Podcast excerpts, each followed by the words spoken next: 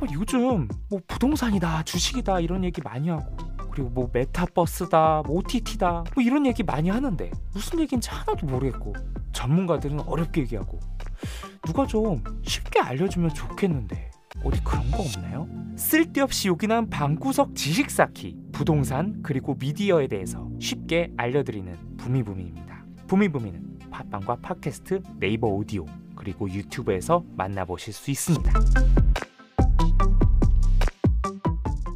아 그리고 요즘에 기사를 보다 보니까 한창 막 뜨거운 게 있더라고요. 그동안 계속 몇 년간 문재인 정권에서 음. 계속 부동산 규제만 이렇게 막 해오다가 최근에 규제를 완화하는 정책이 드디어 네.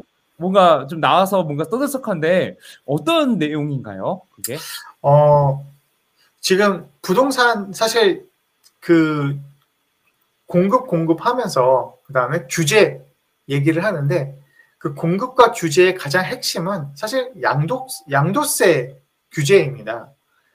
양도세 때문에 지금 양도세 규제 때문에 지금 어, 공급이 안 되고 있다라고 볼 수 있거든요.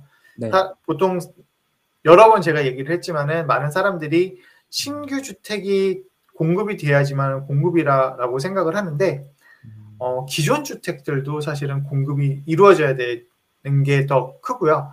오히려 단기간에 공급을 할 수 있는 방법은 기존의 주택들이 시장의 매물로 나와서 어, 공급으로 좀 해소가 될 수 있는 어, 시장 환경이 돼야 되는데요. 음. 어, 아시다시피 17년 파리 대책부터 공급을 완전히 틀어막았기 때문에 음. 지금 공급이 이루어지 양도세를 양도세를 강화했기 때문에 공급이 좀 안 이루어지고 있는 상황입니다. 음. 어 근데 이제 모처럼 양도세를 이제 완화하는 정책이 나오게 된 건가요? 그렇죠. 네. 일단 확정된 부분은 무엇이냐면 음. 1주택자가 지금 현재 그 이 2년 동안 거주를 하면 어 1주택자 양도세 면제 혜택을 9억 원까지 음. 해주고 있어요. 그래서 음. 내 집이 뭐 예를 들면 6억이었 6억에 샀는데 음. 뭐 한 3년 정도 또는 2년 정도 거주를 한 뒤에 팔을 때 9억이다. 그러면 음. 3억의 차익이 있지만은 이 3억에 대한 차액은 양도세 면제가 되기 때문에 음. 납부를 하지 않아도 되거든요. 근데 음. 그 9억의 상한을 12억으로 늘리는 것에 대해서 여야가 합의를 했습니다. 오 여가 되게 네, 큰 여가 합의를 했죠. 사실은 야는 지금 뭐 절반이 안 되기 때문에 여가 과반 수 이상이기 때문에 여가 사실은 그거를 여당에서 그거를 이제 합의를 봤다라고 봐도 좀 과언이 아닌데요. 그래서 어쨌든 여당에서 여야가 12억으로 상향하는 것에서 합의를 봤고 다만 정부 당국에서는 우려를 표했, 표했어요. 이게 집값을 자극할 수도 있다. 이제 홍명기 부총리의 얘기죠. 음. 어, 이것은 집값을 자극, 자극할 수 있다라는 우려를 표했, 표했음에도 불구하고 여야에서 국회의원들이 어, 요거를 통과시켰죠. 음.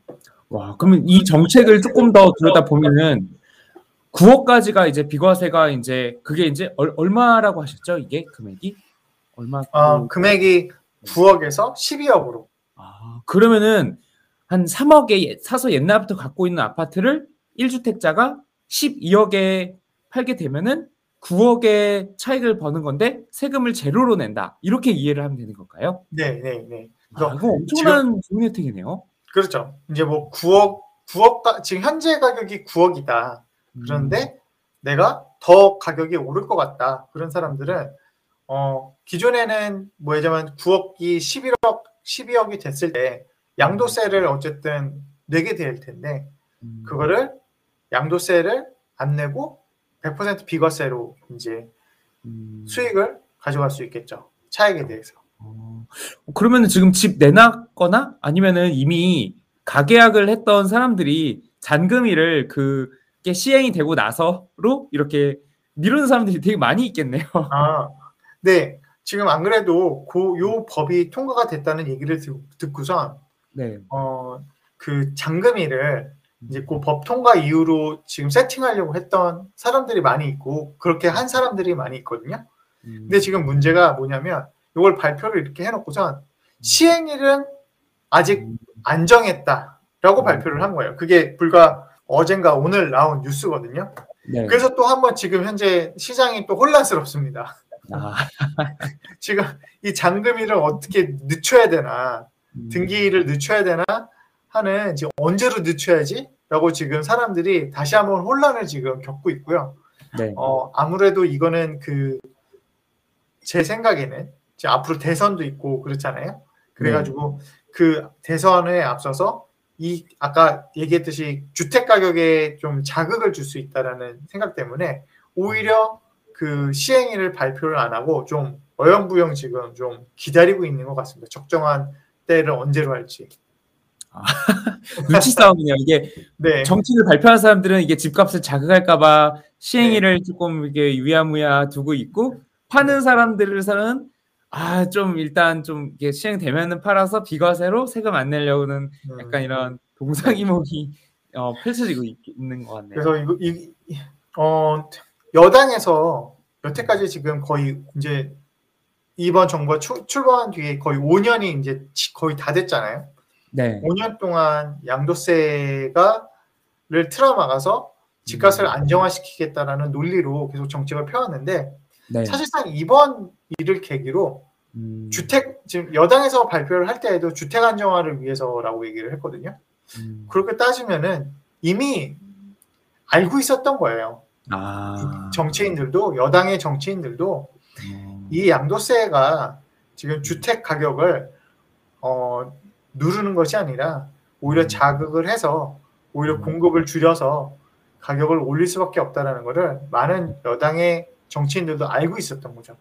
음. 그럼에도 불구하고 이거를 그 이렇게 계속 규제를 했던 거는 결국은 그거를 정치적으로 정치적으로 이 제도를 규제를 하고 있었기 때 이용하고 있었기 때문에 어, 그걸 음. 풀지 않았던 거고 최근에 와서 이렇게 움직임이 바뀌었던 이유는 어, 첫 번째 그, 구, 그 구간에 있는 주택의 소유자들에게 좀 음. 이제 내년이 대선이니까 이제 대선이 음. 100일도 안 남았으니까 어필을 음. 하는 거죠.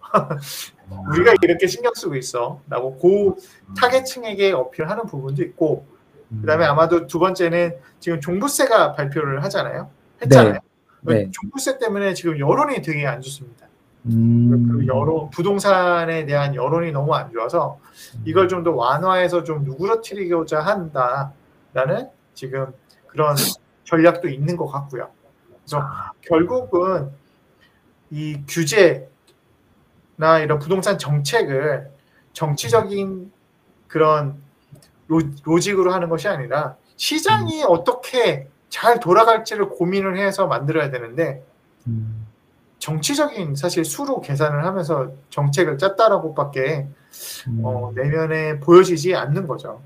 음. 되게 안타까운 일이고 어, 사실 그거를 또 모르고 음. 어, 그걸 또 모르고 그걸 지지하고 있는 사실은 이제 음. 어, 국민들도 사실 좀 많이 좀 안타까운 부분이 있습니다.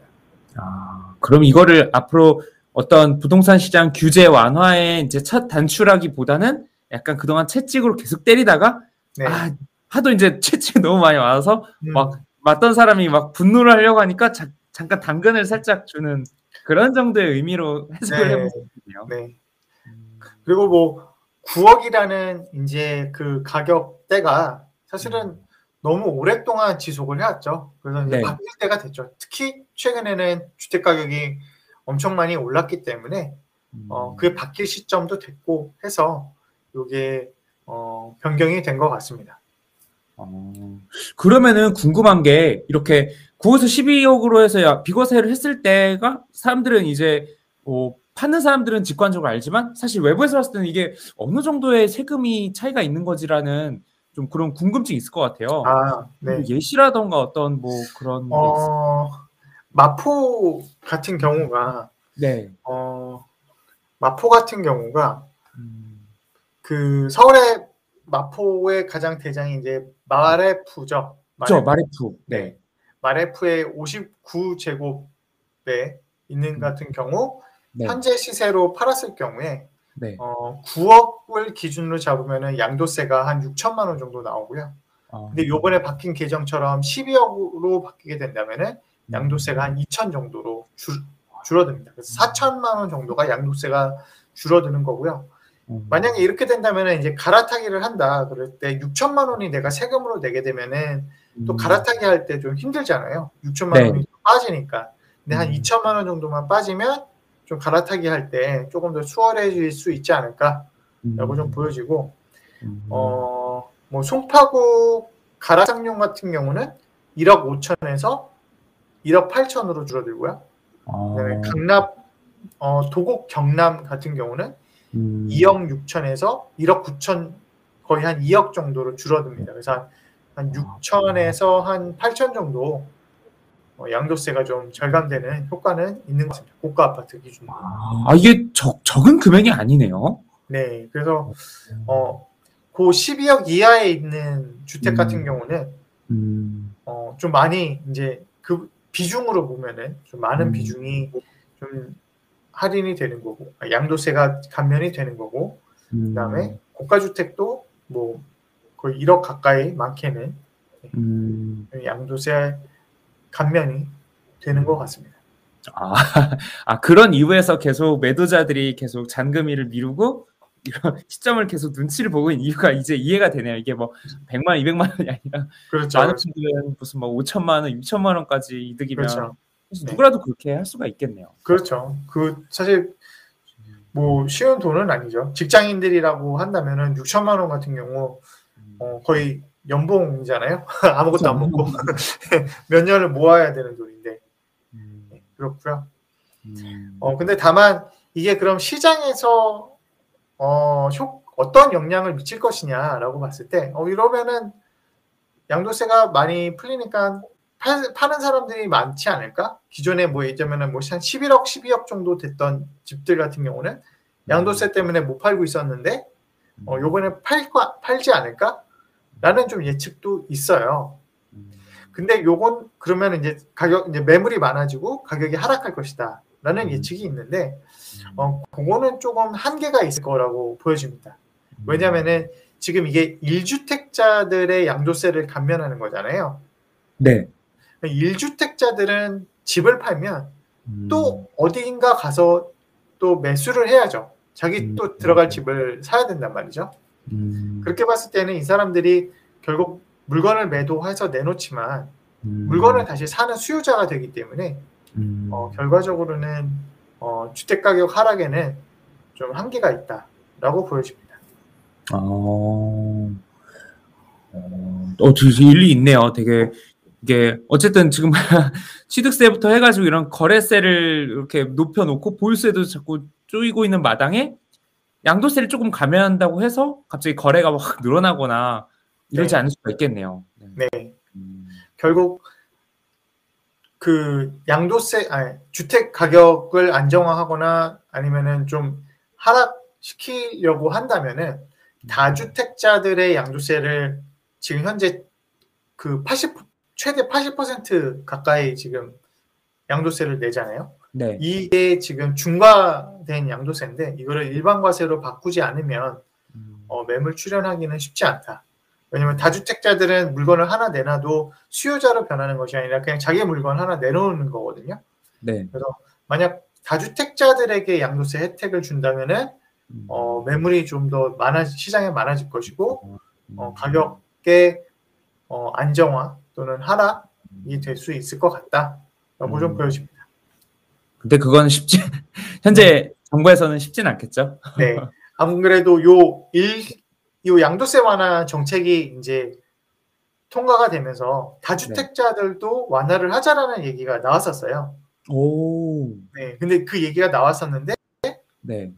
얘기만 나오고 실제로 통과는 되지 않았고 특히 음, 어, 기재부 홍남기 부총리 쪽에서는 음, 어, 그거에 대해서는 굉장히 큰 반대를 했고 아예 검토조차 하지 않겠다라고 음, 얘기를 해서 어, 다주택자 양도세 완화는 어, 음, 쉽지는 않아 보인다. 근데 만약에 만약에 이게 된다면 음. 만약에 이게 된다면 가격은 충분히 하락하거나 안정화될 수 있는 요인이 될 것이다. 라고 아, 보여집니다. 킬 killing point라 킬 킬포라고 하죠. killing 네. point는 결국 다주택자의 양도세 완화다. 네, 그래야지 안정화할 수 있다. 뭐 저희 모임이나 이런 데서 보면은 어, 이런 규제 완화 발표를 한다고 할 때 어, 양도세 건드나 다주택자 양도세 건드나 나를 포커스를 해요. 그거 없으면 아 그럼 이번 이번에도 안 되겠다라고 다들 그렇게 생각을 하거든요. 네, 그런 것처럼 다주택자 양도세 완화가 어찌 보면 지금 현재 이 왜곡된 주택 시장을 해소할 수 있는 음. 가장 중요한 키포인트다라고 음. 보면 될 것 같습니다. 아, 아, 네. 양도세 완화 정책의 의도와 숨은 정부의 의도, 그리고 이로 인해서 어떻게 좀 효과가 있을지, 그리고 향후 더 양도세가 완화가 될지에 대해서 좀 전반적으로 잘 정리해 주셔가지고, 네, 잘 이해가 될 수 있었던 것 같아요. 아 오늘도 이렇게 또 쓸데없이 욕이나 했는데요. 부동산 미디어 업데이트를 들고 새롭게 찾아오도록 하겠습니다. 부미부미는요 팟빵과 팟캐스트 네이버 오디오 그리고 유튜브에서 만나보실 수 있고요.